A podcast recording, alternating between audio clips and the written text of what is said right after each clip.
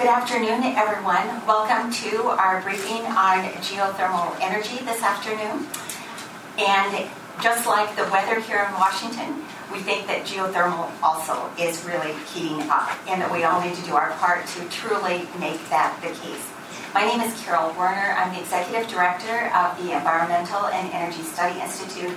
We are delighted to be holding this briefing this afternoon uh, prior to tomorrow's day-long meeting uh, providing an international geothermal showcase, and we are so glad to uh, be doing this uh, forum in conjunction with the Geothermal Energy Association, uh, with whom we have long had uh, a very strong partnership as we feel that geothermal is such an extremely important part of our energy portfolio that it is an area that we hope will truly grow, that it provides so many wonderful attributes and is such an important piece of how we should uh, look at how we really truly bring forward a clean energy economy, both here in the United States as well as in so many countries uh, across the globe.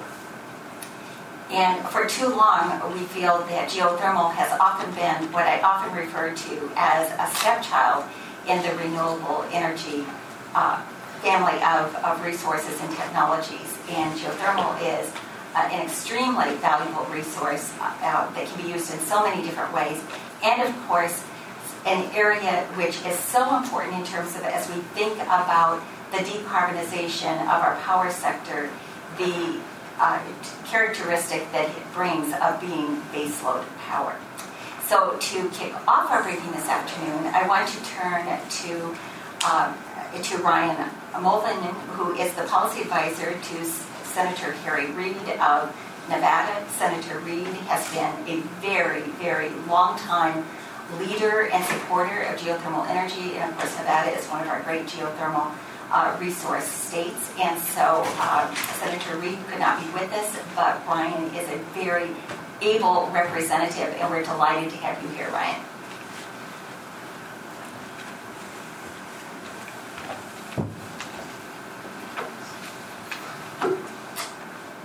Thanks for having me. Um, like Carol said, I work for Senator Reid. My name is Ryan Mulvannon. Uh, I'm sorry I couldn't be here today. Geothermal energy is important to him. And my boss is known for getting right to the point, so I'm going to keep this short so we can get right to the briefing. Um, for quite a while, the future of clean energy and geothermal energy, um, I think, has been a classic test of willpower. The only question is whether we would persevere to create the right investment environment for geothermal and for clean energy to thrive. And while my boss has never believed that government is the answer to every problem, at least in this case, government has to create the right conditions for businesses to invest. So real progress has been made, especially after the deal in December. But it wasn't lost on my boss that work remains to bring more investment certainty to geothermal energy. Um, so he continues to do what he can to make sure that the right investment environment is created for clean energy and geothermal energy to, to thrive. And continues on that topic to the day. Um, beyond those issues with the tax scope, you know, my boss continues to work to improve the way that clean energy is transmitted in this country and he was very pleased about the expansion of the One Nevada transmission line um, late last year or early this year, forgetting which one it was. And he continues to be engaged on funding for geothermal energy um, and the Forge project at the Department of Energy. So um, on those issues and more, I hope everyone knows that my boss's door is always open on these subjects. We want to hear from you. And I'm confident that with the teamwork of the folks that are listening online and people in this room, um, that we will have the willpower to succeed. So thanks again for inviting me, Carol, and to GEA. And with that, turn Great. Thanks. Thanks so much, Ryan. Uh, and, and, I think, as, as everyone knows, uh, the geothermal has been very, very fortunate to have the kind of very consistent and persistent leadership coming out of Senator Reid's office for, for years and really bringing people together uh, around that and around uh, key policy uh, uh, ideas and, and strategies. So we are now going to turn to our first panelist this afternoon. Uh, and we are deeply honored to have with us Sakari Oksanen, who is the Deputy Director General of IRENA, which is the International Renewable Energy Agency.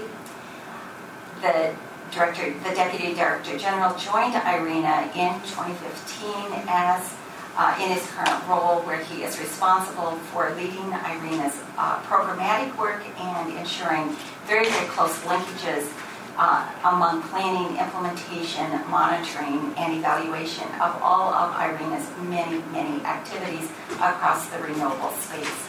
His career includes more than 25 years of international management experience in consulting engineering businesses, which is a very, very good background for the very important work that IRENA is about. Mr. Deputy Director General.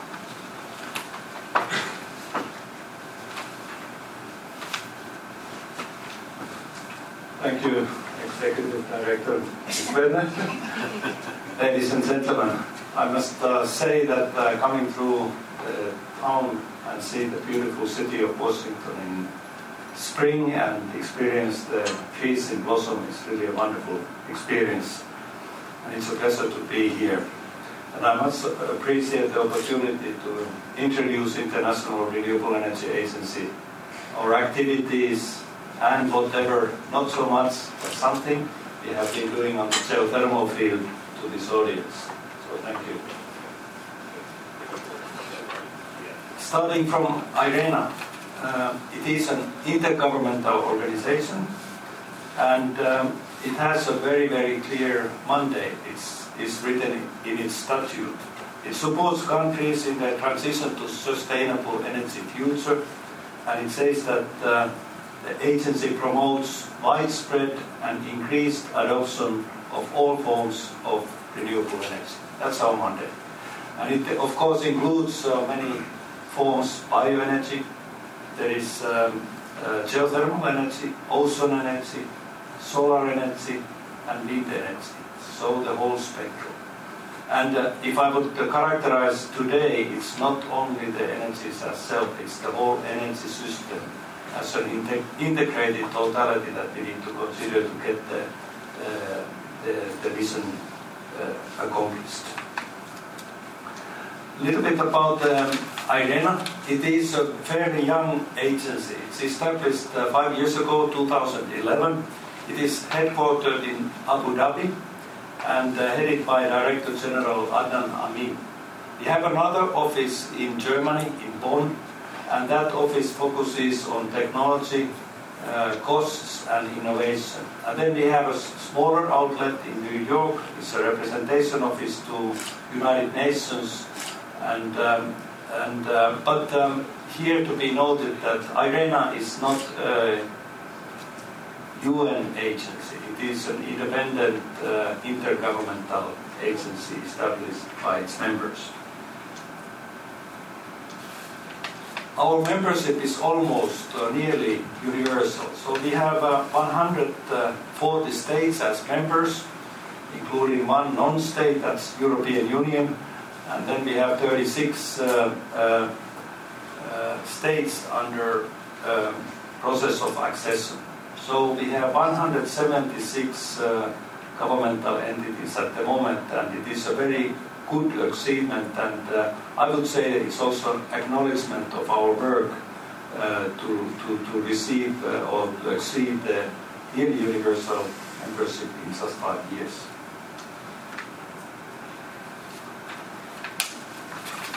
If I think about our operations and, um, and um, the focus areas of our activities, I would say that there are five groups of uh, focus areas. One is technology. Okay, before technology there are resources, renewable energy resources, and there is technology. Third is technology costs. Four is policy and regulation. And five is financing. So if I look at what we do, almost everything spins around uh, these aspects of business. And these are the elementary uh, aspects of any energy business um, that is carried out by various stakeholders. And we could also say that we have three modes of uh, influencing the global energy sector. One is to initiate discussion uh, and contribute to the global debate on renewable energy. And uh, in this, we pay attention on the country's commitments, their ambition level towards uh, renewable energy, their commitments, policies, INDCs, and um, then the different international fora play important role. Our assembly, which gathers annually, is already developed to be one of the major global renewable energy events and, um, but of course, the influence continues beyond that. There are United Nations framework, there is G20 process, there is G7 process, uh, to which we also participate, participate, and various organizations and regional initiatives uh, in which we are part.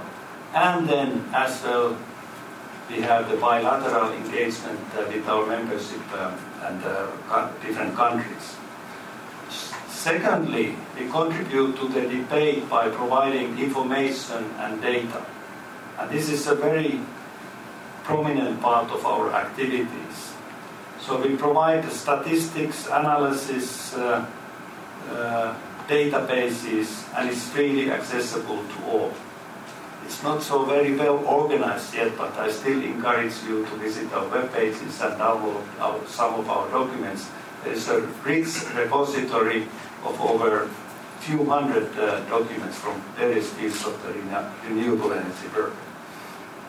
We publish around 50 documents and noise products uh, annually. Thirdly, we provide uh, technical assistance and capacity building services, and we have created various mechanisms and with our members, especially the developing countries, either directly or through regional cooperation and various platforms. We have worked with um, at least 90 countries directly, and we have conducted so-called renewable readiness assessments for, for more than 20 countries. And one of our sort of uh, products is um, renewable energy roadmap, and these kind of roadmaps have been carried out for around 10 countries. Yeah, here, here, okay. Here is a list of the sort of brand names of these various products. Uh, our flagship report is the Rethinking Energy Remap 2030 is a global roadmap, and then we have the national roadmaps that I mentioned. Cost analysis, resource, and global atlas, which is a map-based uh, uh, database for renewable energy resources. As to the outreach and partnership, we interact with the various mechanisms. One very interesting one is this African Clean Energy Corridor we discussed uh, just uh, before this panel. Uh, the idea is to interconnect uh, Eastern Africa to Southern Africa and ultimately up to Egypt with the strong transmission links. And the benefit of this renewable energy deployment is of course obvious because there are certain hotspots in Eastern Africa for, for especially geothermal energy. There is the Ethiopia, Kenya area where there is an abundant uh, resource available. But there are also hydropower concentrations, uh, thinking about countries like Zambia and again Ethiopia. So the purpose of the initiative is to be able to upscale the deployment of renewable energy so that the countries would not uh, limit their efforts to their national needs, but would consider the continental needs. And then finally, to do renewable energy trading across the borders and make use of the, report. A very important focus of our operation is also the island and island states. So we do have a lot of program uh, for various um, uh, islands. We are not a financing agency, but uh, as I said, financing is also one of the key areas of focus because it is so, um, so, so important for anyone who develops renewable energy projects. Uh, we have a product which, is, which was launched just a few weeks ago called Sustainable Energy Marketplace. It is basically uh, a platform for project developers and the financing community to meet up. Uh, uh, so it is a meeting place. And um, in, in, in, Eastern Africa, we have already something like 30 to 40 projects uh, listed and a number of financing agencies and uh, um, equity financiers also registered in, into the system. And they can meet, they can screen their, their, their financing conditions on the other hand, and then uh, the, the, the, financiers can screen the projects and pick up some and establish direct contact uh, for further negotiation. So it is a facilitating uh, platform. Then we have a project navigator tool It provides um, templates and tools for those who are at the very initial stage of project development. So helping them to uh, develop the project to a bankable stage. Finally, we do have a touch, even though we are an in, in, intergovernmental agency, we have a touch to the very basic level of project development through one financing facility in which uh, we cooperate with Abu Dhabi Fund for Development. And um, it is, um, it is uh, granting concessional loans by the Abu Dhabi government, but basically IRENA acts as a fund manager effectively uh, for this fund. Something like 15 projects and uh, lending decisions to the amount of 144 million have been already granted under this facility. Regarding the geothermal development, I need to say that uh, it is a work in progress but uh, we are now focusing increasingly to geothermal side. Uh, we have provided technical assistance and capacity building along the lines that I described earlier, especially to the Andes countries, Bolivia, Chile, Colombia, Ecuador, and Peru. and then uh, the ADFD IRENA funding facility. Through that, we have provided funding already to two geothermal projects. One is in Iran, uh, capacity is 5 megawatts, and the other one is, is, is in uh, St. Vincent and Grenadines, uh, 10 to 15 megawatts. Uh, the project is actually in a quite early stage, but uh, still uh, progressing promisingly.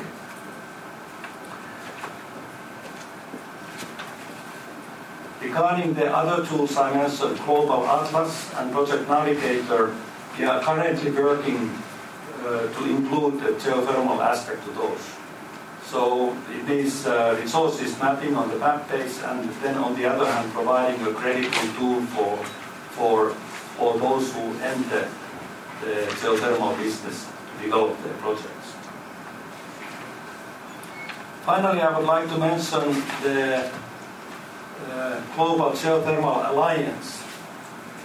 It is a new platform and it is strongly supported by IRENA. It was launched at the COP21 in Paris last December and uh, at the moment the alliance is at the stage where the members are preparing the action plan. And we are very glad that the US government and also the, the US Geothermal Energy Association are members.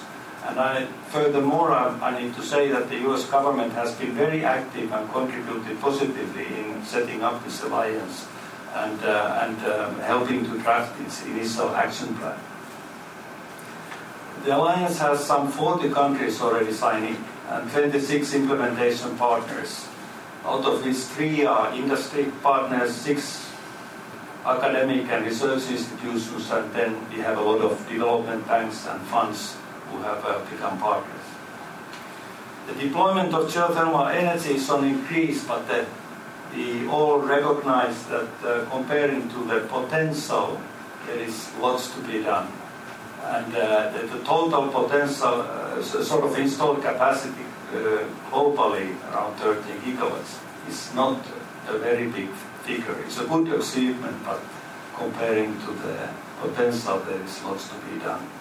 Though GGA is now an effort to unlock some of the barriers and address some of the problems that uh, come on the way. and it operates in such a way that the members of the alliance can propose projects and initiatives when they have identified such barriers or problems, either working in a country or working with a project. And this kind of an initiative to work on that particular case is then presented to the membership, who then evaluates if there are members who want to contribute to solving this problem.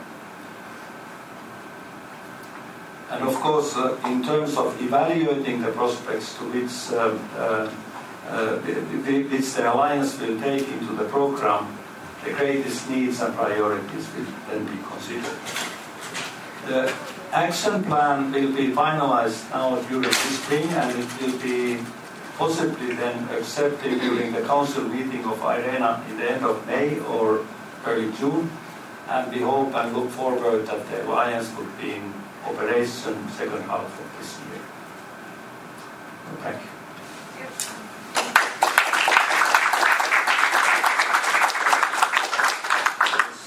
Still a few photos about the, the mapping exercise that we have started. It's work in progress. Terrific. Thank you so much. Uh, that was a very, very helpful overview in terms of the role of IRENA and what and the process moving forward uh, with regard to uh, geothermal and and the involvement of, of countries in Africa, South America, um, etc. I think that is so so important and exciting. So we look forward to seeing this new plan come out, hopefully in May. We're saying. Um, so we are now going to turn to our next speaker, uh, to Dr. Meseret Zemedkun, who has been with the uh, with UNEP, the United Nations Environment Program, since 2011, uh, where she is the program manager of the American of the African Rift Geothermal Development Facility, uh, and as part of this work, and I should say that she also is a geophysicist, uh, she has worked for also more than 20 years in the Geological Survey of Ethiopia, uh, where she was responsible for three operating divisions, including uh, engineering geology, geothermal, and hydrogeology. So she's done many, many projects uh, working uh, as, as an international geothermal consultant working with many, many different companies, with many different associations and governments. It is our pleasure to welcome you here today.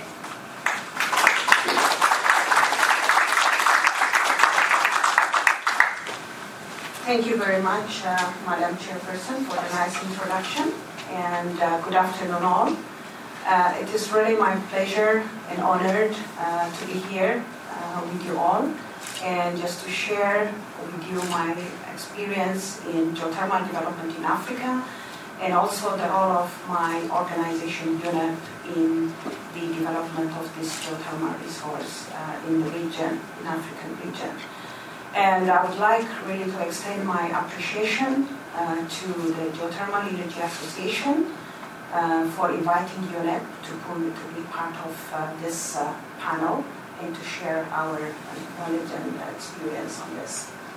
So as uh, you see uh, that we will mostly uh, talk uh, on development of geothermal resource uh, in Africa and uh, particularly on the key issues, the context in Africa and the renewable energy and its opportunities for development because geothermal is one of the major renewable energy that really contributes the socio-economic development in my continent and the role of UNEP in this energy development, specifically in Africa, and uh, give you an overview what the UNEP African Rift Development uh, Facility Program is doing in collaboration with the member countries and partners as well.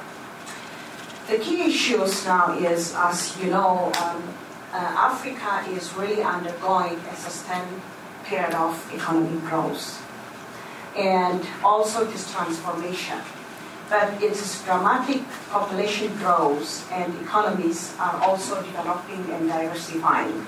This really uh, entails uh, a high energy demand for meeting that uh, objective of diversifying this economic growth.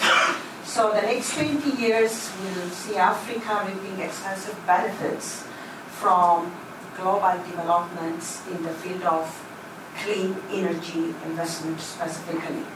So opportunities exist for Africa to realize economic and social development, but that will be uh, really uh, by increasing the energy, the modern energy access in this continent. So I think the Africans now have a slogan, a prosperous Africa based on inclusive growth and sustainable development that really requires a sustainable energy development. So the current scenario, what we have in Africa is, though we have 20 years from now, and also back, if we see that still we have an energy access gap, big access gap, particularly when you see in the sub-Saharan Africa. And the business as usual scenario is not going to work because there is a dramatic increase of a demand of energy, so we have to really work on a different issue and also trade. The investment gap we have, according to the African Union Commission of the Program for Infrastructure Development in Africa, really indicates that there is 6.3% of growth of economy and also the population growth that really requires a high demand of energy. So you can see that there is a big access gap in investment of this energy. So, but however, as we heard always that renewable energy Africa is endowed with a huge uh, renewable energy potential, both even non-renewable and renewable as well. And as you see, the geothermal, Africa possesses a remarkable geothermal potential, which really uh, more than 20 gigawatt. And also it has abundant solar, wind, biomass, and other resources of energy. But Africa has now a big goal of its developing objective to accelerate the growth of markets of renewable energy and energy efficiency, and also with the context of poverty eradication or elimination, economic growth and sustainable development, there is a contribution of renewable energy. So the opportunity for energy development in Africa, including geothermal, is instead of talking about challenges, it's better to tell you what are the really ample opportunities now in Africa is a variety, a variety of renewable energy resources, wind, solar, hydro, biomass, geothermal, and so on and so forth and also the increased national and regional policy commitment. Now, the governments of the African countries are really committed and developed their strategy towards the clean energy development. That is really a very good opportunity. In the climate-related financing we have by ADB, the scaling up of renewable energy program, the new initiative of the U.S. Power Africa, the GCF, the climate, the green climate finance, the, the clean uh, investment fund, the climate investment finance. Emerging financiers also on renewable energy. In the various global, continental, and regional energy program projects, you have heard from the uh, deputy director of IRENA that there are new projects coming up. So in uh, now in Africa, this is the, the UN initiative of the Sustainable Energy for All and the global uh, geothermal uh, development plan world, uh, by the World Bank of ESMAP, in the program for infrastructure development in Africa, the new launch during COP21, the African Renewable Energy Initiative, where UNEP has played an important role in this big investment. That is really also an opportunity. The African Rift Geothermal Development Program, what we have in the African Union Commission German Development Bank of the Geothermal Risk Mitigation Facility. These are ample opportunities for development of this geothermal. So now just talking about then what is the role of UNEP in these issues? Why energy? Why the clean energy? As you all know, UNEP is one of the uh, UN agencies responsible for environmental matters that is mostly concerned with environmental assessments, analysis, and guidelines So that is mostly towards, you know, in countries to manage the environment for their sustainable development goals. So UNEP has various thematic areas, about seven. I don't want to go in detail, but the energy part is in its uh, thematic areas of the climate change in the mitigation. And Africa, you know, the UNEP has different uh, kinds of the regional offices. The African Rift Geothermal Development Program is from the uh, regional office for Africa, based in Kenya. But we have different regional offices, including the regional office uh, of North America here in Washington, D.C. So these are where we are really implementing the different thematic areas, including the energy uh, and climate change. So the energy branch is leading this climate change mitigation, which is based uh, in Paris. So actually, uh, the main areas of this mitigation is to secure the transition into low emission development pathways. That is to mitigate the greenhouse gas emissions, where we are also focusing on the geothermal energy project development. The others are adaptation, REDD, and also the science and outreach, but this is mostly that is focusing in terms of the energy part. So UNEP's contribution, including in this regional geothermal development, is mostly providing sound policy advice. We catalyze public and private investments for clean energy development and stimulate the uptake of low greenhouse gas emissions and also the climate-friendly technologies. I will give you an example later on how we just really contribute in the Argeo program in Africa. So the engagement, mostly we are engaged in the sustainable energy for all, particularly in the energy efficiency uh, part. And also we uh, uh, help the countries on climate change negotiations. And also now UNEP is really playing a role on the agenda 2030.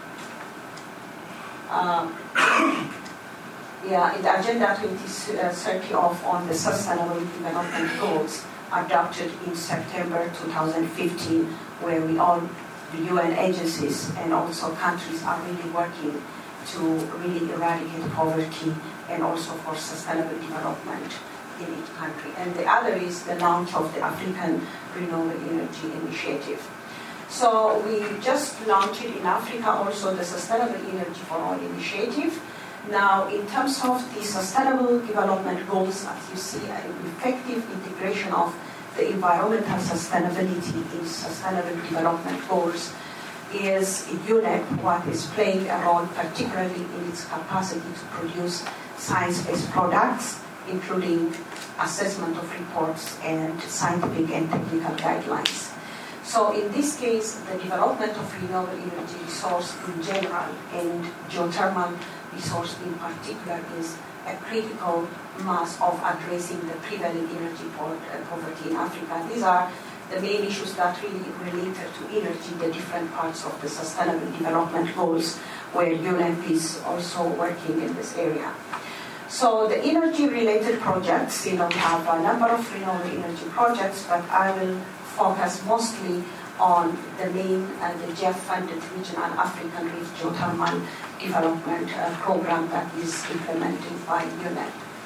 So this uh, program, as you see, you can see that we just are involved from exploration and we catalyze investment and try to really bring the public and private investments to fast track the development of geothermal energy resource.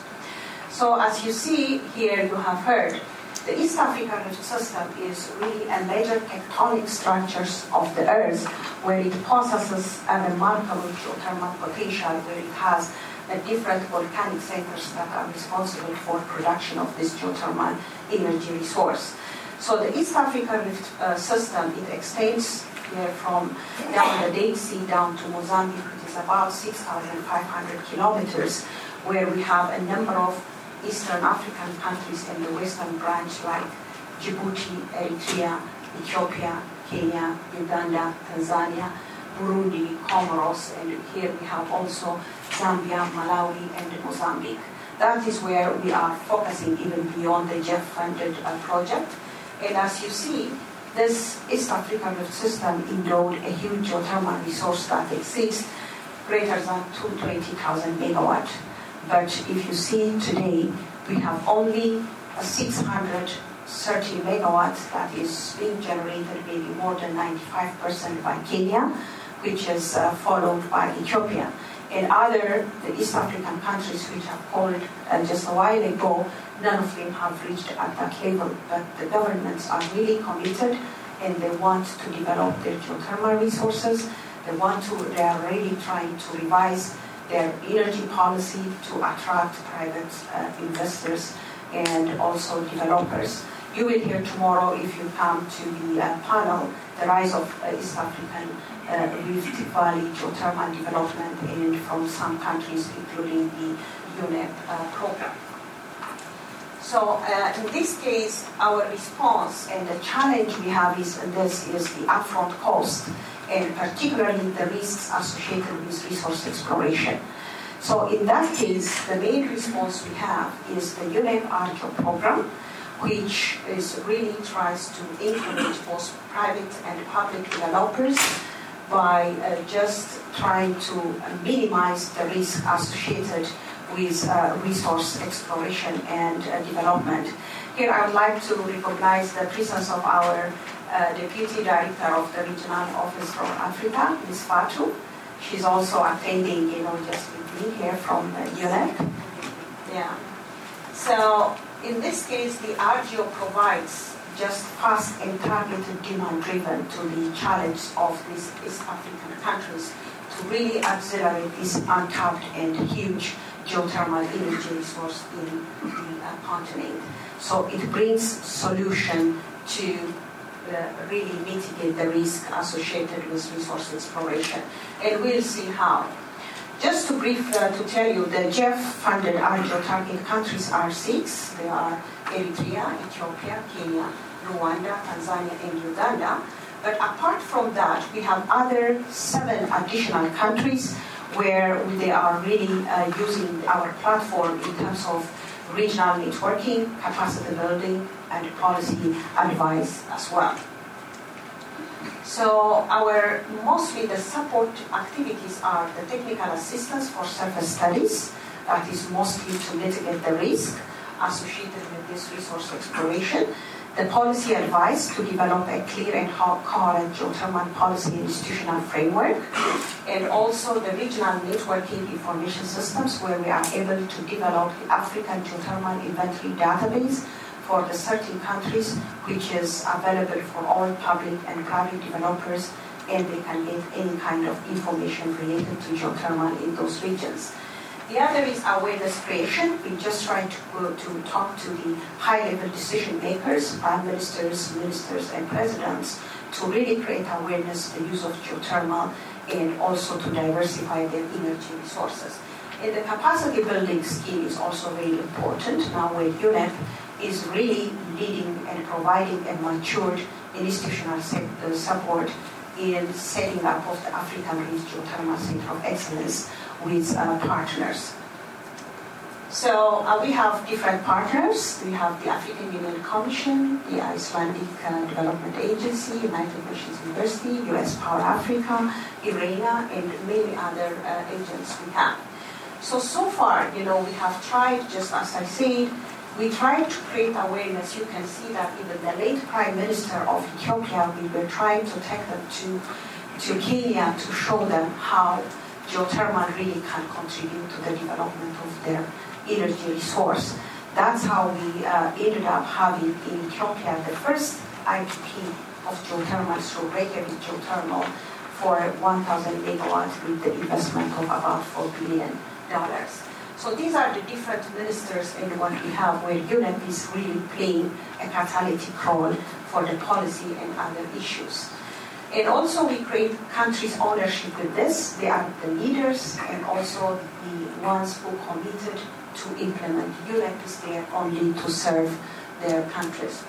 So I think we can just briefly just say that in terms of the projects, what we have done, particularly associated with risks to mitigate the risk. The first two projects are one is in Kenya. I think most of you are familiar. I can see that who are board of even directors of the Kenyan Geothermal Development Company and KenGen. Here is we have we tried to help the Geothermal Development Company to study the Silali project and also to mitigate the risk and identify the located uh, target sites for deep drilling. The other is in Ethiopia, in Tendaho, Dubti and Obera. We just managed to produce this project pipeline and submit it to the African Union Commission geothermal risk mitigation facility where we created an operational linkage that really catalyzed investments. Now, at this stage, these two projects are now just legitimate for the uh, German Development Bank and also for the French Development Agency to go for the drilling there in preparation for uh, drilling after getting the results from, from UNEP. The other four projects now going on, it's not only Kenya and Ethiopia. Many people, when they talk about the East African rift system, they talk about only Kenya and Ethiopia. But now we are in a different scenario. There are a number of countries where you can see now Eritrea, Uganda, Tanzania, and Rwanda, they really want to go for the development of their resource to confirm that whether they have this resource or not. So UNEP has really running this uh, four projects in parallel. Now we are implementing it. This is mainly to catalyze investment for geothermal development. This is the uh, mainly the African Rift Geothermal Database, what we have created, which is uh, online. The Icelandic Development uh, Agency, this is the, the Icelandic uh, Deputy Foreign Minister that launched this uh, database. The other is UNEP is really actively playing a role in uh, capacity building particularly through its uh, biennial uh, Argeo conferences. And we, I know most of you have been to these uh, conferences. It is two years, every two years. We just create this platform for capacity building and networking uh, as well. And also we produce, we prepare capacity buildings in, uh, with United Nations universities and also with US Power Africa, with East African Geothermal Program, and also with uh, the German Institute and also the Icelandic development projects. This is demand driven and we do it only when countries requested for it.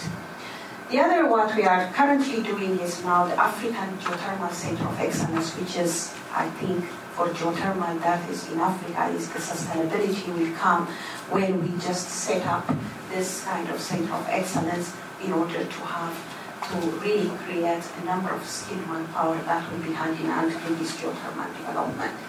So the last slide, what we have is the role that UNEP is playing, as you see here, is now this is the scenario, the different stages where we have for geothermal development scenario.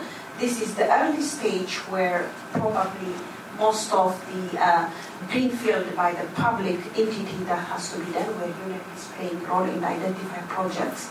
We have the risk mitigation facility here created by the African Union. We develop these projects and it can be done. And then we need to bring, you know, the private developers, we need a good transaction advisors where the US Power Africa is really playing an important role in the region in this uh, catalytic role. So our plan is now uh, in the countries now to develop 500 to 1,000 megawatts by 2013. This is where UNEP is playing an important role. Our conclusion is uh, that in Africa, the sustainable development will be achieved by having only sustainable energy, specifically also the geothermal energy. So the private sector participation is crucial, that's what we need, and also the partnership and also is a very important role. And you can see in terms of strategy now countries have developed their policy and have already ready for this investment. Thank you very much for giving me this opportunity.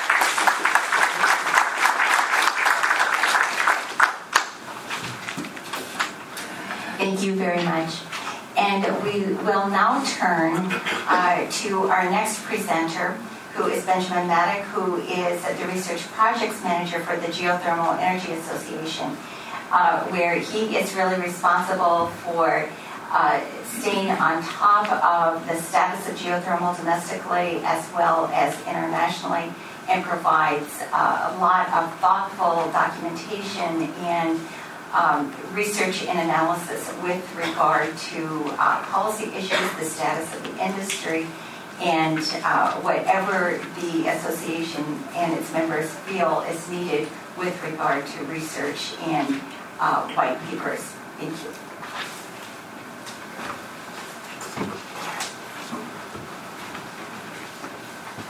Thank you for that nice introduction. Great. Oh, do I have to change it down here? Uh, That should work up here. Oh, I see. Thank you. Yeah. Sorry for that. Okay. So, uh, give you a little brief who I am. We're the Geothermal Energy Association. We're a trade association of 150 different uh, geothermal power companies who work all over the world. As you can see from this graph, this, graph, this is a graph of different places that our companies are working. Uh, and also on that is a nice picture if you're wondering where are the currently identified geothermal projects globally. This is a nice picture of that as well. Um, a lot of European countries, uh, you can see the South Pacific, Australia, South America is just beginning to look at geothermal. Uh, North America, we've had plants since the 70s. A lot of people don't uh, know that. Um, but uh, in Canada, is 60s, sorry, 60s, thanks. Ed. I wasn't alive then, so.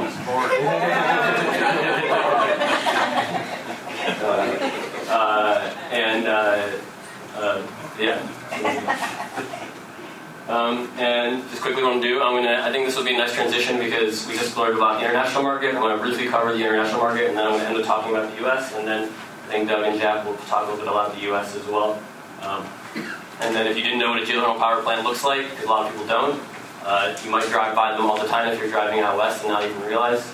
Uh, that is a picture of what one would look like up close down the, the bottom. Oh, and that's Doug's plant. That's why he's might be looking at me. That is the U.S. Geothermal's plant um, in Idaho. Idaho. Okay. Thanks. Thanks for letting us use that picture. uh, so here is the uh, forecast we've started doing for a few years now for the geothermal sector. People often ask us where is the sector going. Uh, the blue line is where we've been. That dotted blue line is what we forecast we did three or four years ago. So you can see we've already exceeded our forecast, which is some heating up news, exciting news. Um, the top green line is announced projects. So that's projects where a company or a company or a country or a government agency, uh, someone who's trying to build a power plant, a utility, uh, said we want to build a plant by this in this date that is geothermal energy powered. The bottom line is plants that have already started construction, so that's plants where there's already holes in the ground and they've done they've done flow tests and they know that there's power coming out of the ground, and that's why it sort of levels off because it takes three it takes 17 to 34 months to build a power plant. So normally those don't uh, get announced as, as quickly. Um, so 18.3 gigawatts, a little over 18 by early 2020s, and uh, 14, almost 15 gigawatts of plants under construction right now. So you learned a little bit about Global Geothermal Alliance in your earlier presentations, uh, which is working with IRENA and UN and a bunch of other international bodies. The, that is the blue line. Of, that is the goal they want to identify. They want to uh, increase geothermal six times um, by the 2030s. Uh, you've announced geothermal goals the, in the green at the bottom. That is countries have identified targets or utilities or regions or states or counties um, globally have set targets, and that is what they have said they want to build by such and such date. And the blue line is what we call geothermal potential. I hope no geologists in the room get mad at me for how I'm about to describe this, but uh, geothermal potential is identified projects or resources globally, and that right now equals about 200 gigawatts. Um, and that is just traditional hydrothermal resources. Uh, that is not EGS, that is not co-production, that is not uh, direct use. I mean, those those would multiply that. That would raise that dotted stripe area probably by five, six, seven, eight, if not more times. Um, and so that just gives you a picture of what the industry needs to do to sort of meet that IRENA goal or GGA goal, and what can be done in the future with. We're talking about just one sort of sub, like the most mainstream sort of sector of the geothermal industry. Um, uh, one of the misconceptions about geothermal is that we are an old, ancient technology. Um, yes, it was true that the first geothermal plant was built about 100 years ago, but so was the first solar plant, so was the first wind plant. If you go on, you know, pull your phone, look on Wikipedia right now. Um, you can see right now sort of a couple things from this chart. The different mainstream technologies of geothermal. But you can also see sort of some technological uh, evolution in the industry. That light green at the top line is, is the expansion of the binary turbine, which enabled the industry to build projects on lower temperature fields that we weren't able to do 20 years ago. Uh, that and that you can see that now has grown to about 16% of the market. And we've just sort of started exploring those types of resources in the U.S. There's tons of systems that haven't even been built on yet that are that could build those types of power plants. You see triple flash, which is a new idea, a new idea of putting more turbines on a, on a, on a single field that just started being done a few years ago. Um, and that's the purplish line there in the middle. Uh, you have the evolution of single flash, double flash, and dry steam, which is sort of the oldest style of plant. Um, that is the, the plant, the geysers out in California right now is a lot of dry steam type turbines. Uh, if you were wondering, and now sort of transitioning to the U.S., if you're wondering where are these plants in the U.S., here's a nice picture. The, this is a map of EGS resources, but I also picked it because it has hydrothermal, traditional hydrothermal plants on it as well. Um, the black dots are identified traditional hydrothermal systems. So that's where water already exists in the ground, and we're going to pull it up and make that into a, use that energy to make a power plant.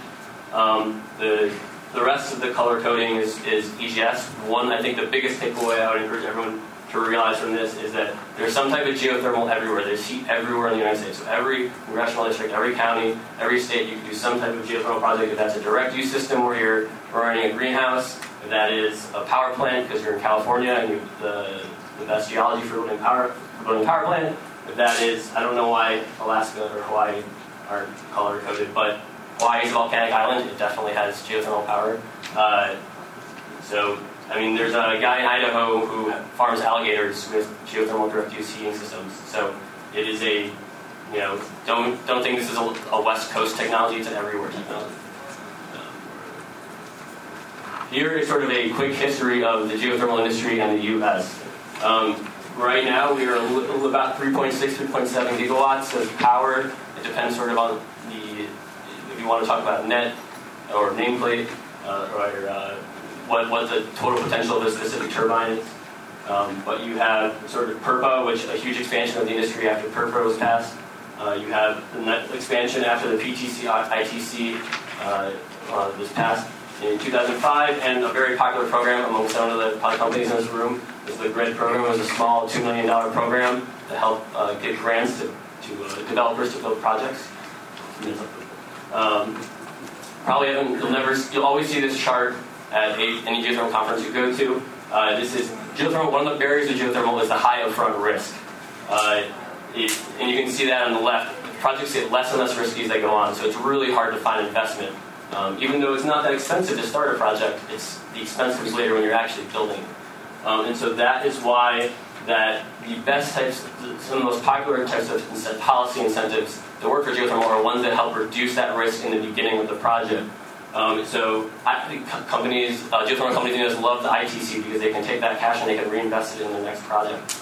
Um, uh, and uh, so, yeah, projects, main point here is that projects that help reduce that upfront risk, incentives that help reduce that upfront risk are really popular. And one of the problems with geothermal in the US is we sort of had stops and starts of, of, the, of, those types of incentives that have really hindered the industry to be able to grow on levels comparable with solar, our friends in solar wind or biomass or hydropower. Um, I mean, here's one quick example. There's many more of California. California has built a system of very high asymmetrical incentives favoring solar over geothermal, and that's why there's that famous duck curve, which you might have heard about somewhere else in California. Uh, they had the Clean Power Plan gives a included solar. Geothermal is not included in there. Uh, there's a, a, state tax credit rebate for Cal- in California for solar. There's not one for geothermal. There's a property tax extension for geothermal for solar in California. There's not one for geothermal. We get special rates for net metering. We had someone who's trying to build a small distributed use system uh, in for geothermal in California. He could not get a net metering uh, price for it. Uh, and there's special solar uh, recs. Uh, and uh, quickly, people don't realize geysers has been built was first built in the 60s. It's one of the oldest geothermal fields, and it could easily be expanded. There's shovel-ready geothermal projects in the Imperial Valley, and up to over two gigawatts of potential power there that can be built and ex- either using California or exported throughout the West. Um, and then there's a few other locations like Northern California um, that have lots of power that could potentially be built Um, so that's all I have. Here's my email. Always welcome to shoot me an email if you have more questions. It's what I'm here for. Uh, and uh, thanks for thanks for having me.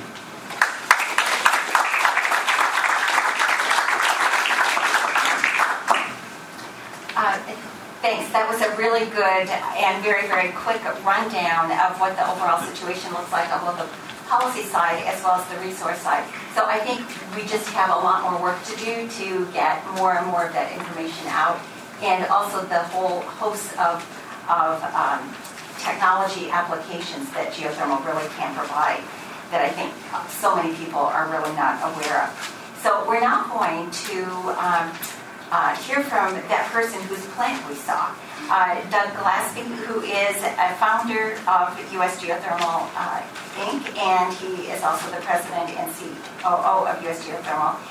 And the company was started in 2001, became public in 2003. And Geo- U.S. Geothermal has built, owns, and operates three binary cycle geothermal power plants in the, in the uh, West right now.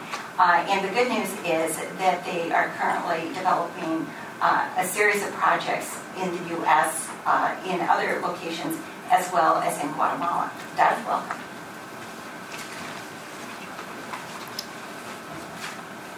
Thank you, Carol. Uh, welcome, everybody. Glad to have you here today. I'm also the current president of the Geothermal Energy Association, an honor that was bestowed recently. Uh, we are a public company, so I'll, I'll give our forward-looking statement. But we are, uh, as Carol said, we're located in the western U.S. We're headquartered in Boise, Idaho, and we've been public since 2003. I have to learn how to use the clicker clearly. So we are western U.S. based, of course. We have a number of projects, but we've also stepped offshore into Guatemala. That was about five years ago. We have the three operating power plants. We have developed all those plants from scratch, basically, uh, built, owned, and operate currently. And then we have a number of advanced and exploration level development projects. The geysers in Northern California is our most advanced project, followed by El Ceibillo down in Guatemala. I came up today to talk a little bit about com- comparing, I guess, between what's going on in the U.S. and what's going on, especially in emerging uh, economies. Of course, in the United States, we have a flat or declining grid load. As a matter of fact, an article just came out yesterday from the U.S. Energy Information Agency in 2015. The amount of power that was sold in the U.S. went down 1.1%. We've gone down five out of the last eight years. Now, when I started in this business a mere 12 years ago, we were looking at 1.5 to 2% growth rates, and it looked like it was all sunshine going forward on selling electricity. As we've heard today in the uh, developing nations, it's a growing load, an expanding grid. They're like the United States probably was at the turn of the century, in the 20s and 30s, when we had the REA and the government was out there building power lines, building dams, and getting power to every house in the country. In the U.S., because we have a long history, we have mostly smaller resources, and many of them are moderate temperature. We do still have a couple very large high temperature resources that are standing by waiting for development. Again, offshore, mostly larger and higher temperature resources, so it's easier to build larger power plants. That makes the economics better. It's been mentioned earlier, in the U.S., our government incentives tend to be very short term and they're unreliable. They get extended for a year. Sometimes they're backwards for a year, or we get one week left in a year. Makes it very hard for an industry to plan and develop projects. Uh, we see, of course, in East Africa, places like the Philippines, lots of development is supported by the country itself. They spend money drilling resources. The World Bank's there, there's international funds. Everybody wants to put money into those areas to develop those resources. Permitting in the U.S. on federal lands is difficult and expensive. In the western U.S., where we do most of our work, we're looking at 60 to 70 percent of the land mass of many of these states, sometimes higher, is federal land. So we're forced to deal with federal permitting and NEPA. To give you an example, we have a drilling program. We drilled last year some temperature gradient wells. We designed and built those wells so we could re-enter them and drill them deeper if they were successful. We applied to drill two of those wells deeper six months ago. The well pad's there, the casing's in the ground, the roads are there.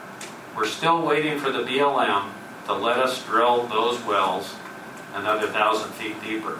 It boggles my mind.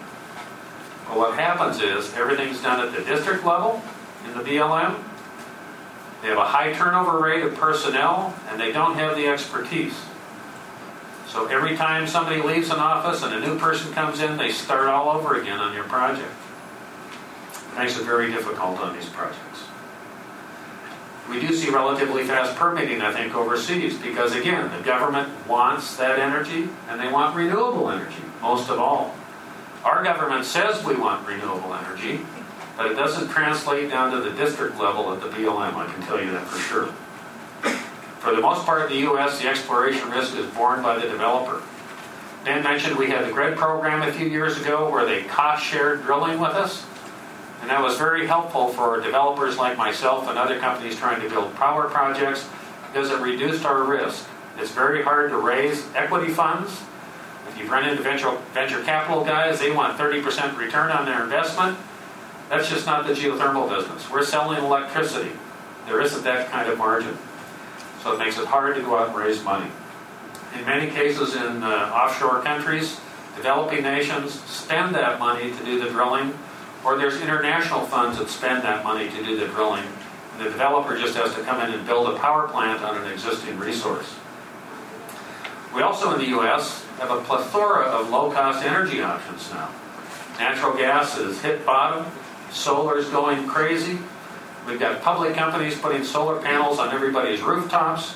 It's just kind of a nutty place for renewable energy, but it's growing fast.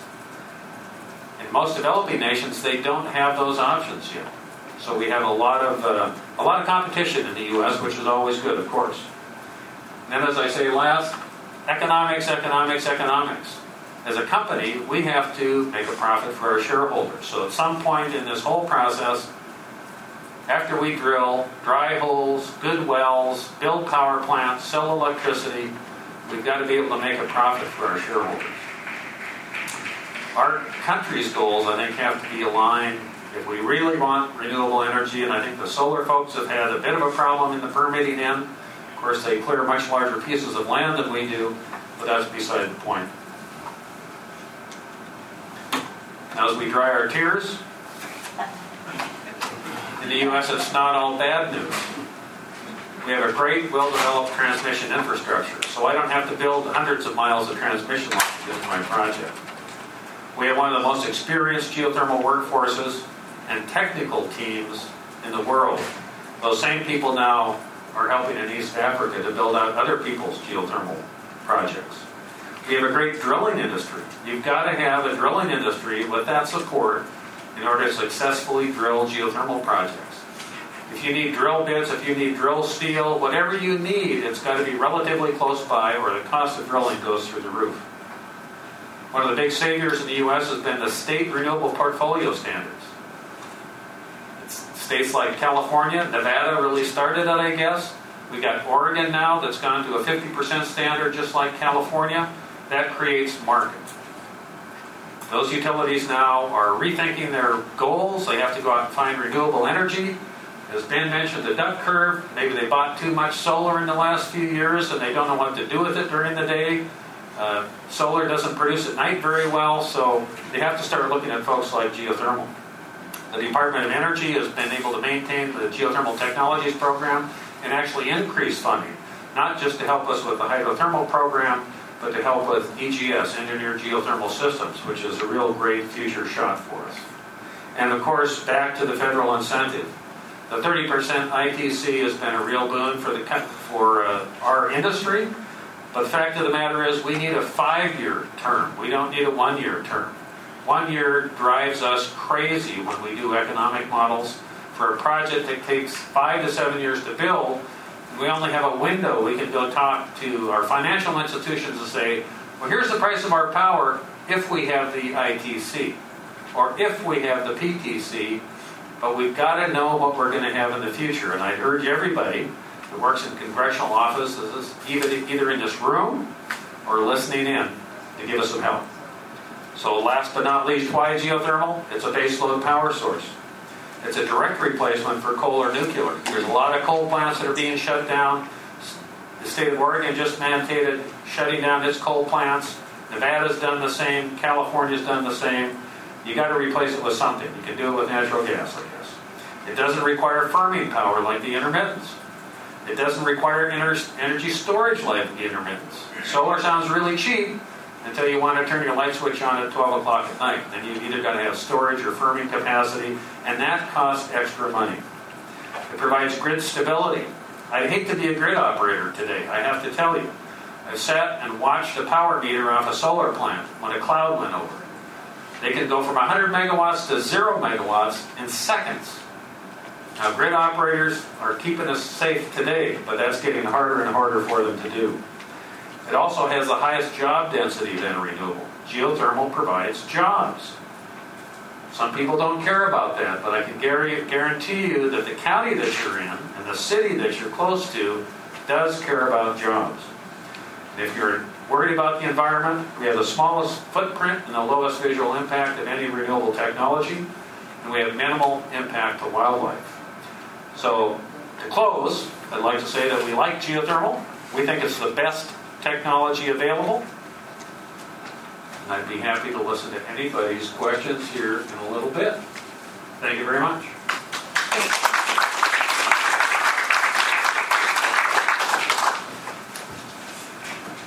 And I can see why you're the chairman of the association. Absolutely.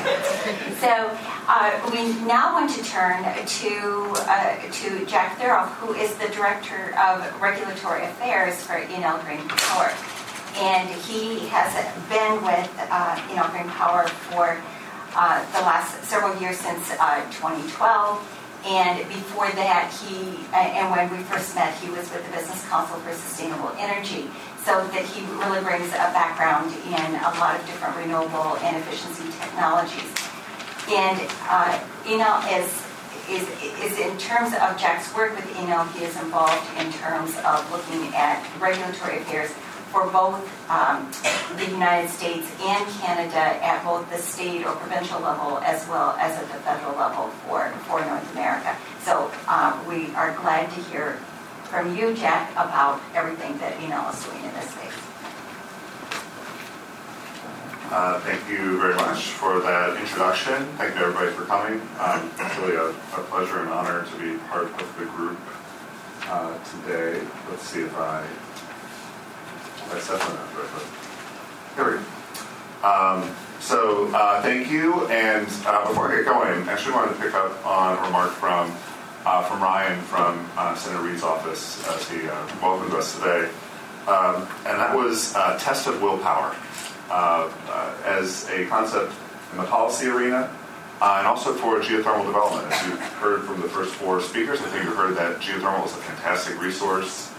Fantastic technology provides a lot of benefits to the grid, but it is a test of, of willpower. It takes tough, smart people to pull it off. Um, I think that's also true um, as we've talked about some of the policy challenges that we've had. So I like that, that framing. A test of willpower, um, that's what uh, the geothermal industry is about. Um, so what I'm hoping to do today is tell you a little bit about who we are at Enel Green Power.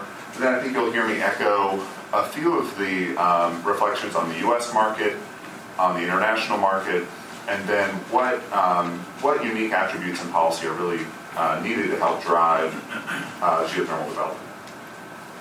Okay, let me you. And now, who are we and what do we do? Uh, Enel uh, is part of a very large, one of the world's largest electric utilities, uh, based in Rome, Italy, but active in more than 30 countries. Uh, we about 90 gigawatts of total uh, generation. Really, all of the above. That includes nuclear, includes renewables, uh, includes fossil fuels. Uh, again, my responsibilities are just for the U.S. and Canada, but wanted to give you a framing about uh, what we're doing and where we're doing it. Um, and also to emphasize that our outlook, and I think this is helpful for, for geothermal and just for renewables more broadly, our parent company, the bulk of our new investment is going into renewable energy. Uh, That's not for our renewable, you know, subsidiary, that's for the entire, for the entire company. It's a strategic uh, shift and a recognition about uh, how the world is different than it was uh, 10 years ago, different than it was five years ago. Uh, We see renewables um, as the future. Uh, We see decarbonization as a must, uh, not only for a kind of a- a social responsibility concept, but for the bottom line of the, of the business. Uh, Renewables are, are where it's at, uh, also with uh, improving, improving and strengthening the grid. Um, And I think that has a strong tie also, since we're looking to developing markets where there's a a need for infrastructure investment and there's a need for additional generation. Uh, This is uh, our footprint here in the United States. Uh, We're unique in this market in that we work across four different technologies. We do run-of-river hydropower, we do solar, we do wind, we do geothermal. Uh, We're the largest owner of wind projects in the state of Kansas. I think we're number two in uh, Oklahoma. We also have 150-year-old dams that were old mill sites in New England that, uh, following PURPA, were uh, repowered and uh, turned into uh, renewable energy uh, facilities. Um, and our geothermal footprint is all out west um, in Nevada and in Utah. When I joined the company in 2012, we were just getting up to a gigawatt. We're at two and a half gigawatts today, so reflection of, of pretty rapid growth. Uh, let me just say very briefly about Enel's uh, deep roots uh, in the geothermal industry. Uh, the first um, uh, geothermal uh, resource to electric production was actually done in Tuscany, and that field and some of that infrastructure is still operating. So we like to say that geothermal is really a, a jewel in the crown for for Enel, an area where we take a lot of great pride. Um, it's obviously aesthetically very pleasing in Tuscany. Uh, there's actually a photo there of the ribbon cutting in 2013 for the Geothermal uh, Museum in Tuscany. So when you're planning your next Italian vacation, please do remember the Museum of Geothermal Energy. Um, I have not been, but I'm sure it's quite, uh, It's quite a-. It's a beautiful place. It's a beautiful place. Uh, it absolutely is. Uh, and just to give you uh, an example, I think of, of two things. One, that um, you know, it's a very established, uh, workable uh, technology. I'm going to talk about kind of cutting edge technology as part of that as well. Um, and also, just it, you know, this is a resource that can work for a very long time. Uh, it's something that's very important to our company. So uh, here in the United States, we have three operating plants, uh, two in Nevada, one in Utah. Um, I will highlight the project uh, far to your left, uh, Stillwater, uh, which is outside of Reno. Uh, and that is a project that's been first in the world two times over. Uh, in 2012, we integrated 26 megawatts of photovoltaic next to the geothermal plant. Uh, the reason we did that is, is, a, is a binary air-cooled uh, uh, geothermal plant. We're seeing dips in production during the hottest times of the year and during the hottest parts of the day. Uh, those also tend to be where electricity demand is the highest. Uh, because the ambient air temperature is, is high, it was difficult to, uh, to cool down the, the, the geothermal uh, resource as it was coming up. Um, and so the PV uh, matched quite nicely, giving us a boost of production instead of a dip. Uh, and then just recently, and actually we're going to have a dedication for this project uh, in the coming weeks, we're able to integrate um, a two megawatt concentrated solar power uh, project directly into uh, into the geothermal project. Um, so the first time that PV and Geo was paired, also the first time that CSP uh, was paired with geothermal. Uh, these are state-of-the-art uh, power plants. Uh, there's a large amount of innovation in the industry. I wanted to kind of contrast this with that kind of 100 years of uh, geothermal history in Italy uh, to say that the industry is uh, innovating and doing some pretty, uh, pretty exciting things. Uh, we're obviously very proud of that project and like to point at it for that kind of map of all the countries where we're at that uh, this is probably the coolest project that's in that fleet, or at least that's what I like to, to tell our folks internally. Um, we are also um, uh, putting into service, uh, projected for next year, uh, the first geothermal project uh, in South America. This is in Chile, a very unique project, at quite a high altitude, a demanding project from a, uh, from a construction uh, standpoint. Should be at uh, 48 uh, megawatts of total capacity when finished. um, an exciting, uh, exciting place for us, and um, a part of our, our company's real focus on Latin America uh, for geothermal and for all technologies. We think it um, has a lot of promise. Okay. So uh, you'll, I think this will echo some of what you've heard before, um, but looking at uh, the matchup between uh, the market context and where we stand for policy, uh, there is a distinction in the in the U.S. Uh, renewables market. Geothermal uh, is lagging behind wind and solar. There's some kind of structural reasons for that. You know, we've heard a longer development timeline. So, from your first dollar invested for a wind project compared to a geothermal project, you'll be selling electricity sooner for a wind project. That obviously makes a difference for, for financing. Uh, at times, we can have uh, higher uh, levelized cost of energy, which um, you know, can be an issue for us. Uh, there's a more confined resource. Uh, wind is, is uh, the wind blows in more places than where it's um, commercially feasible to develop a geothermal project. And on the policy side, state policies have generally not recognized or rewarded the baseload characteristic of geothermal power plants. Uh, we've heard federal tax policies, um, just by their timelines, uh, have advantaged technologies that can start construction and, finish quicker than can geothermal. Uh, there's a real mismatch in a way, an irony now that the longest certainty is provided for the technologies that uh, you know, we do wind and solar too, so I don't mean this in a, in a, in a biased way, uh, can be done more, more quickly. Um, so geothermal has the shortest outlook, uh, but also the, the longest time from start of construction to being completed. Um, and as we've heard, also a large percentage of the resource is on federal lands, uh, which can make it more difficult, uh, more timely to, uh, uh, to develop. Uh, and just looking at some of the contrasts internationally, um, there is more growth uh, outside the U.S. than here. Um, there is still, you know, geothermal's a player among the other renewable technologies, not dominating, but, but plays a bigger role. We have certainly seen strong markets in East Africa and Southeast Asia. Uh, we have a, a strong focus on Latin America. And just reflecting on some of the why the differences, um, higher price of electricity uh, generally in some of these developing markets where there isn't uh, incredibly cheap uh, natural gas uh, available. Um, also growing electricity demand. Uh, as we heard, you know, electricity consumption actually decreased last year compared to the previous year. That's obviously not the case for quickly developing economies.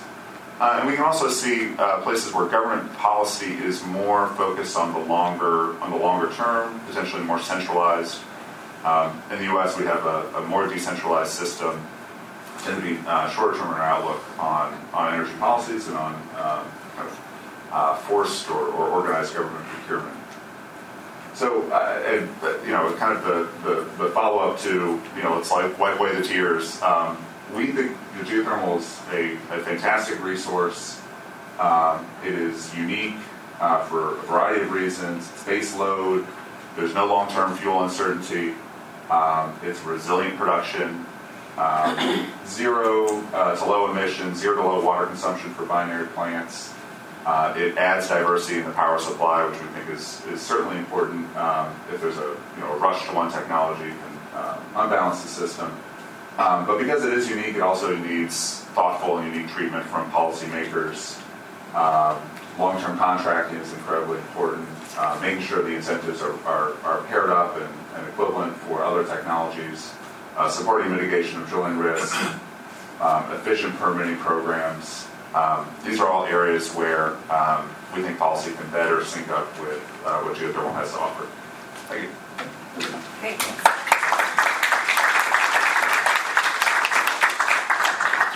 Uh, Thanks very much. We have a few minutes remaining for questions and to really further this whole discussion. So we uh, welcome any questions or comments that you might have. In the back? Okay. Is there a microphone? Uh, There is a microphone coming. If you could wait for it. Thank you very much. Thanks. Um, I wanted to actually ask about, um, if you could dig a little deeper about incentives um, and maybe the equity markets a little bit. I, I my co- co-authors and I recently finished a white paper on MLPs, REITs, and yield curves. Um, so maybe, I don't, you know, whichever speaker I guess would like to take this, but um, what your outlook is on, you know, whether Senator Coons um, MLP Parity Act probably unfortunately won't be passed, but it um, has a tax advantage um, structure, um, in this case MLPs for, for renewables, um, geothermal included. Um, and then of course we, I, I think that, um, yeah, Enel recently opted out of the YieldCo um, in the U.S., um, which is, as a, a lot of people will know, is YieldCos have experienced significant market turmoil. But so yeah, so how you know, it's just in terms of um, even in, in, domestic context, but but um, from a competitive advantage standpoint of how this how such projects play out internationally um, against other um, companies that have that are using tax advantage structures. Um, and yeah, I don't know. It's a, it's a broad topic, but I, I think it's pretty important. Okay, so the two guys at Thank you. And uh, I might try to, just depending on the, for the room, give a little bit of context and correct me if I'm mischaracterizing something and we'll uh, try to answer um, kind of quickly and coherently. Um, so part of the question is how do you finance uh, these projects? And for projects that have tax incentives, uh, how are you potentially um, making those credits usable? How are, how are you using them um, within the project finance? Um, there has been, um, and just for, for context as well, I will not prognosticate on what legislation might get passed or not, uh, but legislation uh, introduced to open up uh, uh master limited partnerships to renewables uh, to encourage um, another level of investor into this market. MLPs are, are currently restricted to certain fossil fuel industries, and has been cited as a, as a, as a driver for um, lower cost of capital um, for those industries. Um, and as you referenced, Enel Green Power doesn't have a, a yield co. Yield co is essentially um, another financing instrument where you're able to get more smaller investors involved and, and have a lower, again, the, the idea is to have a lower cost of capital uh, for investors who are looking for steady long-term returns. Um, part of the reason why that works well for renewables is that these are very generally predictable projects. You you know what you're you don't have uh, you know a, a fuel cost input. You're generally selling under a long-term contract. You can be very uh, very predictable, and that can be attractive to a certain uh, group of investors. Uh, hopefully, more or less uh, framing it um, framing it correctly. Um, I will say for for um, looking at our experience here cost of capital is an important piece in looking at project economics, but um, it's not a, a panacea. It's one element, and if projects are viable for um, the kind of larger basket of reasons in terms of cost, um, in terms of uh, the, the cost of electricity you're able to sell at, uh, you know, if those projects are able to pencil out, renewables have tended to be a pretty, you know, capital-rich environment in the U.S. And so, whether there's a constraint on um, just investment flowing into market, I, I, I, don't think we've seen that. We haven't seen that yet. Um, that's not to say that the legislation isn't isn't positive, but I, I, don't know that that's as we are listing kind of other policy priorities, uh, top level for the for the geothermal industry. No, I think. Uh Jack's absolutely right. Uh, we've talked about MLPs for a long time in the geothermal business. It would be another tool in our tool belt, I guess. Uh, I think more than anything, we'd like to get some parity because all renewables aren't treated the same. Uh, clearly, wind led the charge with the PTC for a number of years, and it was always called the wind PTC for about the first 10 years until the Energy Policy Act of 2005, when it really was adopted for use by all renewables, including geothermal. So, and Ben mentioned in a number of cases where solar gets, you know, favorable tax treatment either on the state or federal level that geothermal or maybe wind now doesn't get. So, more than anything, we'd like to have parity. Uh, being able to plan long term is, is a very big deal for us because our developments do take a long time. You know, typically, Wind, uh, you have to collect wind data for a year, or let's say it's $100,000 and you can run out and build a wind project. Uh, most solar data you can find on the internet. Uh, so you don't have to spend a lot of money to pick a place to build a solar facility.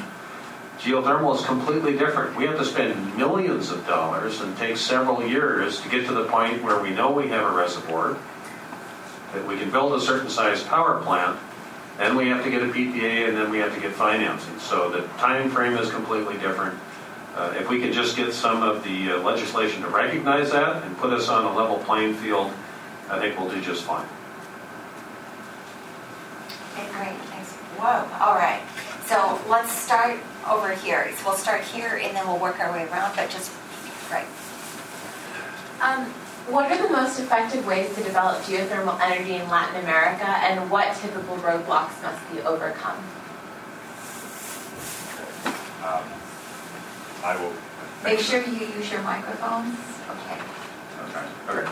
I, red is on. Uh, I appreciate that, uh, and I'll it and perhaps can follow up as well. Um, definitely appreciate the question. I will have to admit my expertise is not in uh, development in, in Latin America, um, and so may uh, defer uh, giving you an answer that would be less than uh, complete or informed. But um, I will you know, be happy to point you towards uh, the resources that we put out uh, specifically on the on the project in Chile, um, how it's worked, um, and what our hopes are for the market going forward. Yeah, I just make a quick comment. I think what, what our experience has been is uh, not completely unlike going into a state in the United States that's never had a geothermal development before. Uh, Many of these countries have never had geothermal development, so they really don't know how to, how to let you develop something from top to bottom, starting with your first phase of exploration through drilling. Uh, Even in Guatemala, for instance, where there are two operating geothermal power plants, uh, They've been operating for 15 years or more. But those plants were drilled by, with international funds, so the well field was never developed by uh, a private developer. Uh, They let out the power plant development, and that, so the power plants were developed on that basis. Uh, They still have to figure out how they're going to give those rights to you, because remember, you have to own the right if you're going to finance something, so that's a big deal, not just finding it, but making sure that the concession you get is solid enough so you can go, even if it's to the World Bank, and say, I have a 30-year concession granted by the government, right here in, in writing, and you can rely on that concession so that when those guys lend you 150 or 200 million dollars, they know that you're going to be able to carry out uh, that project and have the concession in your possession. Now, there's always political risk, so we talk about political risk. Sometimes I see as much political risk in, in the U.S. as I do in, in countries overseas, because we don't know what the legislation is going to look like next year. Uh, so that's, I guess that would be my view on developing overseas. It's been interesting though, and, and it's kind of fun.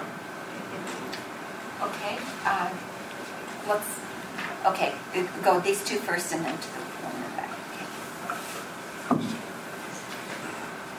Ben, you mentioned the size of the EGS resource, and this is an emerging technology that uh, really has big promise, not just to develop a lot more geothermal power, but also to mitigate some of that exploration risk Doug was talking about. Um, in uh, Germany and France and other EU countries, EGS projects are in fact developing because they do have incentives to get them off the ground. So, um, you know, I would I would just like to comment that some of these incentives that we might like to see for geothermal can really help us scale um, using EGS technology. Okay. Jim, that's a, that's a good point. Um, Great, go ahead. So I think it's fair to say that um, you didn't get some of the love that some of the other renewables got back in December. I just wanted to know what your thoughts were on how why that happened, um, how uh, this piece sort of uh, didn't fit in with the rest of the puzzle that was being put together, um, and how you're thinking the uh, solution to that might work going forward. Is that possible, sort of just here on the Hill on its own, or are you going to need a future administration that has this as a, a higher priority? Is it what, what, what's your strategy? I'll go. Um, Go for it. I think, I think we're uh, taking a number of folks at their word, and it was just a mistake. It was an oversight. It, uh, Geothermal should have been included, uh, especially in the Section 48 fix. So we're expecting a fix. We'd like to see the Congress, the Senate, the House get together and fix it because uh, it's fair, and that would give us, uh, for instance, uh, Section 48 gives you five years now under the 30% ITC, and then it phases out.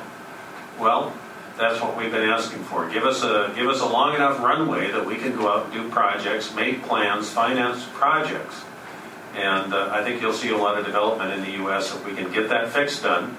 Uh, we there are a number of uh, folks working on it right now as we speak. Uh, we have people out doing congressional visits. I'll be doing the same thing this afternoon and tomorrow. So uh, we have high hopes that they'll find a bill to uh, to attach that fix to. Uh, it should be a relatively simple fix. The, uh, the senior members that agreed to this in the beginning all say that it was an oversight and can be fixed. So that's our hope. Exactly. Uh, just on timeline, um, I think you know the, the discussion has always been this year. It's a 2016 um, deadline, um, and so the hope would be you know this this administration this year. And this Congress is short on legislative days, so I know that it's a priority for a lot of people, and there is uh, quite a lot of talk about it. Um, okay, there, there was another question right there. Mhm. When you're looking to site a, uh, a geothermal facility, what are the geographic slash geological slash topographic features that make a good site? I guess I'll start. Uh, you know, when we started the company, I, I came out of the mining business, which is another business where you spend a lot of money trying to find things. And I always said it was a treasure hunt. So finding geothermal projects, it's kind of the same way. It's kind of a treasure hunt. You go out and spend a lot of time looking, and on very rare occasions, you you find that treasure that's a commercial geothermal resource. Uh, having said that, and looking at geology and, and all the technologies used to try and find the right place to drill. We also look at something that's close to transmission because transmission costs money. Uh, in the geothermal business, as an IPP, you have to pay for any transmission to get your project on the grid. So if you're 100 miles away from the grid or 10 miles away from the grid, it makes a big difference. You also want to look for market. As I said, it's, it's economics. Uh, where in what state are they buying your power? Are they looking for renewable energy? And that's why the renewable portfolio standards were so important because Nevada, California, now Oregon, and a number of other states in the U.S. now have RPSs. They want our power. They're essentially saying, we want renewable energy. Um, so those things are very important. Uh, of course, we've got a couple geologists that uh, go out there and lick rocks, as we say, uh, and they look at structural controls. And there's, of course, a lot of geologic uh, requirements that have to be met to have something that's large enough. And without getting into the weeds, there are certain type, rock types that don't store enough energy because at the end of the day, we're mining heat. Uh, you know, over tens of thousands of years, this resource has been built up by a heat source. It's a large body of hot water underground, and it's taken, tell me, Ann, 100,000 years, 200,000 years? Hundreds, more? hundreds of thousands of years to create it. We still have to find it. Sometimes there's a hot spring at the surface. That's the classical prospecting technique, I'd say. You find a hot springs, we're able to sample that water, do chemical analysis, and, and get what's called a geothermometer calculation. So that water could be lukewarm at the surface. But this geothermometer might tell you that the source temperature was over 350 degrees Fahrenheit, for instance. Well, that's the kind of temperature you want to look for. You might go to another hot springs and it could be boiling at the surface, 212 degrees. But the geothermometer might only be 220 degrees Fahrenheit. Well, that's not a very good temperature. So there's all kinds of prospecting techniques that we use, but we also look at proximity. Uh, if you listen uh, to some of the presentations tomorrow, Guatemala, for instance, uh, that project we have in Guatemala uh, not only has some drilling on it previously, but it's also literally on the outskirts of Guatemala City, the largest uh, group of people in Central America. It is the load center in Central America, and it's 12 kilometers away. Well, that's a great place to be when you're trying to sell electricity. So it really is a mix of a number of different aspects. Great. Okay, thank you. Go ahead. Yeah, um, in terms of in terms of uh, East African, uh, just to answer about the geographic distribution, is uh, you know the East African system is one of the major tectonic structure where we have all the heat source. You can see it at the surface in terms of fumaroles, hot springs, and also steaming grounds. That's an indication. And as um, just he said, what we do now, for example, in UNEP, we are trying now to really assist countries because by seeing only hot springs and fumaroles, it doesn't mean that you have the resource there. So we do an integrated geoscientific studies like geology. We do the structural geology, hydrogeology because we want to know the recharge. And also the parameters for geothermal is the temperature, whether you have a high temperature or not.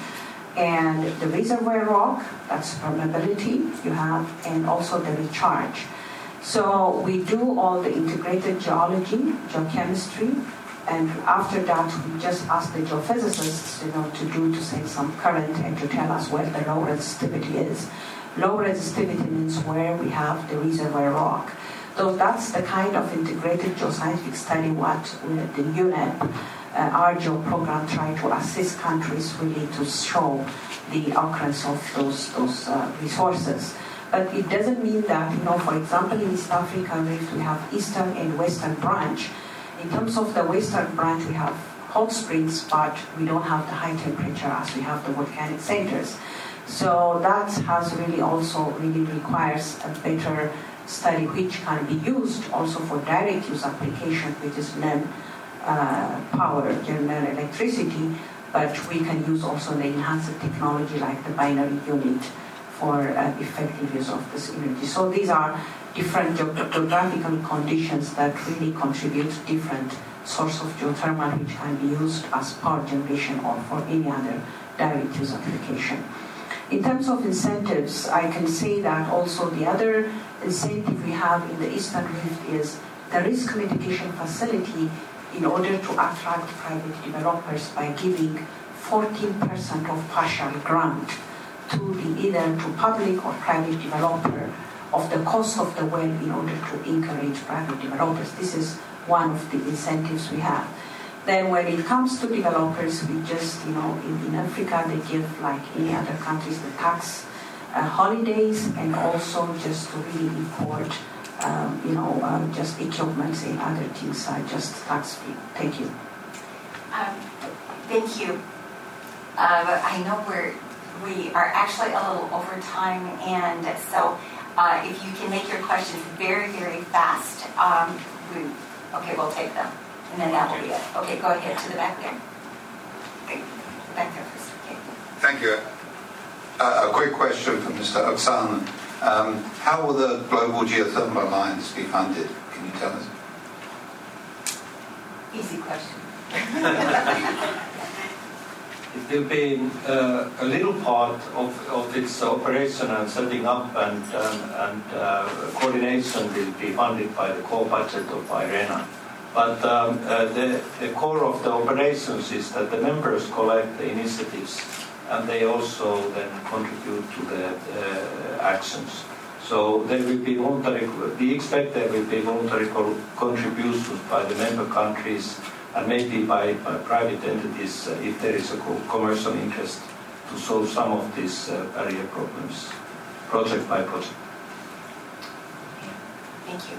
Um, you had a, okay, somewhere. Uh, this is from Meseret. Oh, sorry. um, what role do communities play in implementing geothermal projects in Africa, and how do the plans benefit the locals? Yeah. Um, in terms of um, the local communities, that is the member countries, uh, normally now uh, they um, develop policy and legislation and institutional framework just to attract uh, investment. But the government is now also trying to do the green field to do exploration in order to attract the private investment because none of the private developers will go there when the risk is there and the resource is not identified. So they are really trying to get a different uh, financing scheme, uh, even the governments, and they do uh, the exploration in the earlier stage with the different support programs like we are doing the unit and others and try to uh, bring the uh, developers at the stage of exploration drilling. And in some cases, for example, in Kenya, they really want to go further to really do also the production drilling and attract private investments. Because the main issue is, here is the PPA, because governments want really to give an affordable and reliable energy resource to its nation where the private developers wants to go there, invest, and get profits. So the governments are really playing a role to marry these two, two things and to really accelerate the development of energy resources. And your second question, or? Oh, um, how do geothermal plants benefit locals? Do they provide employment or? Oh yeah, thank you. Yeah, that, that's true. One is the uh, you know the geothermal has versatile uses. One is for power generation, and the other is for direct use application. And uh, as a whole, um, maybe I can use uh, Kenya now. Uh, is there are really if you go to, to Naivasha, for example, there's a lot of job creation, and also for the local communities, they build schools and also the water wells and other things, they really get the benefit out of it apart from the power generation. And in terms of direct use application now in Africa, they are trying to really see to diversify and use geothermal power for agro processing, aquaculture, and other uh, things where really the community can get the maximum uh, benefit out of it. Because it enables so much other economic development as a result of having geothermal available in those different forms. Great. Well, I want to thank all of our panelists very, very much. And it also seems to me that we heard recurrently how important policy is, and that it just seems that the more that we can um, share those examples or policies uh, that seem to uh, be of the greatest help, best practices among all of our, whether it's states, different nations internationally um, uh, here from the U.S. Uh, to help be able to expedite and accelerate uh, the development of, of the technology and its implementation, we will all be better off. Uh, so I want to thank you all very, very much for coming and look forward to seeing everyone at the showcase tomorrow. So thank you very, very much.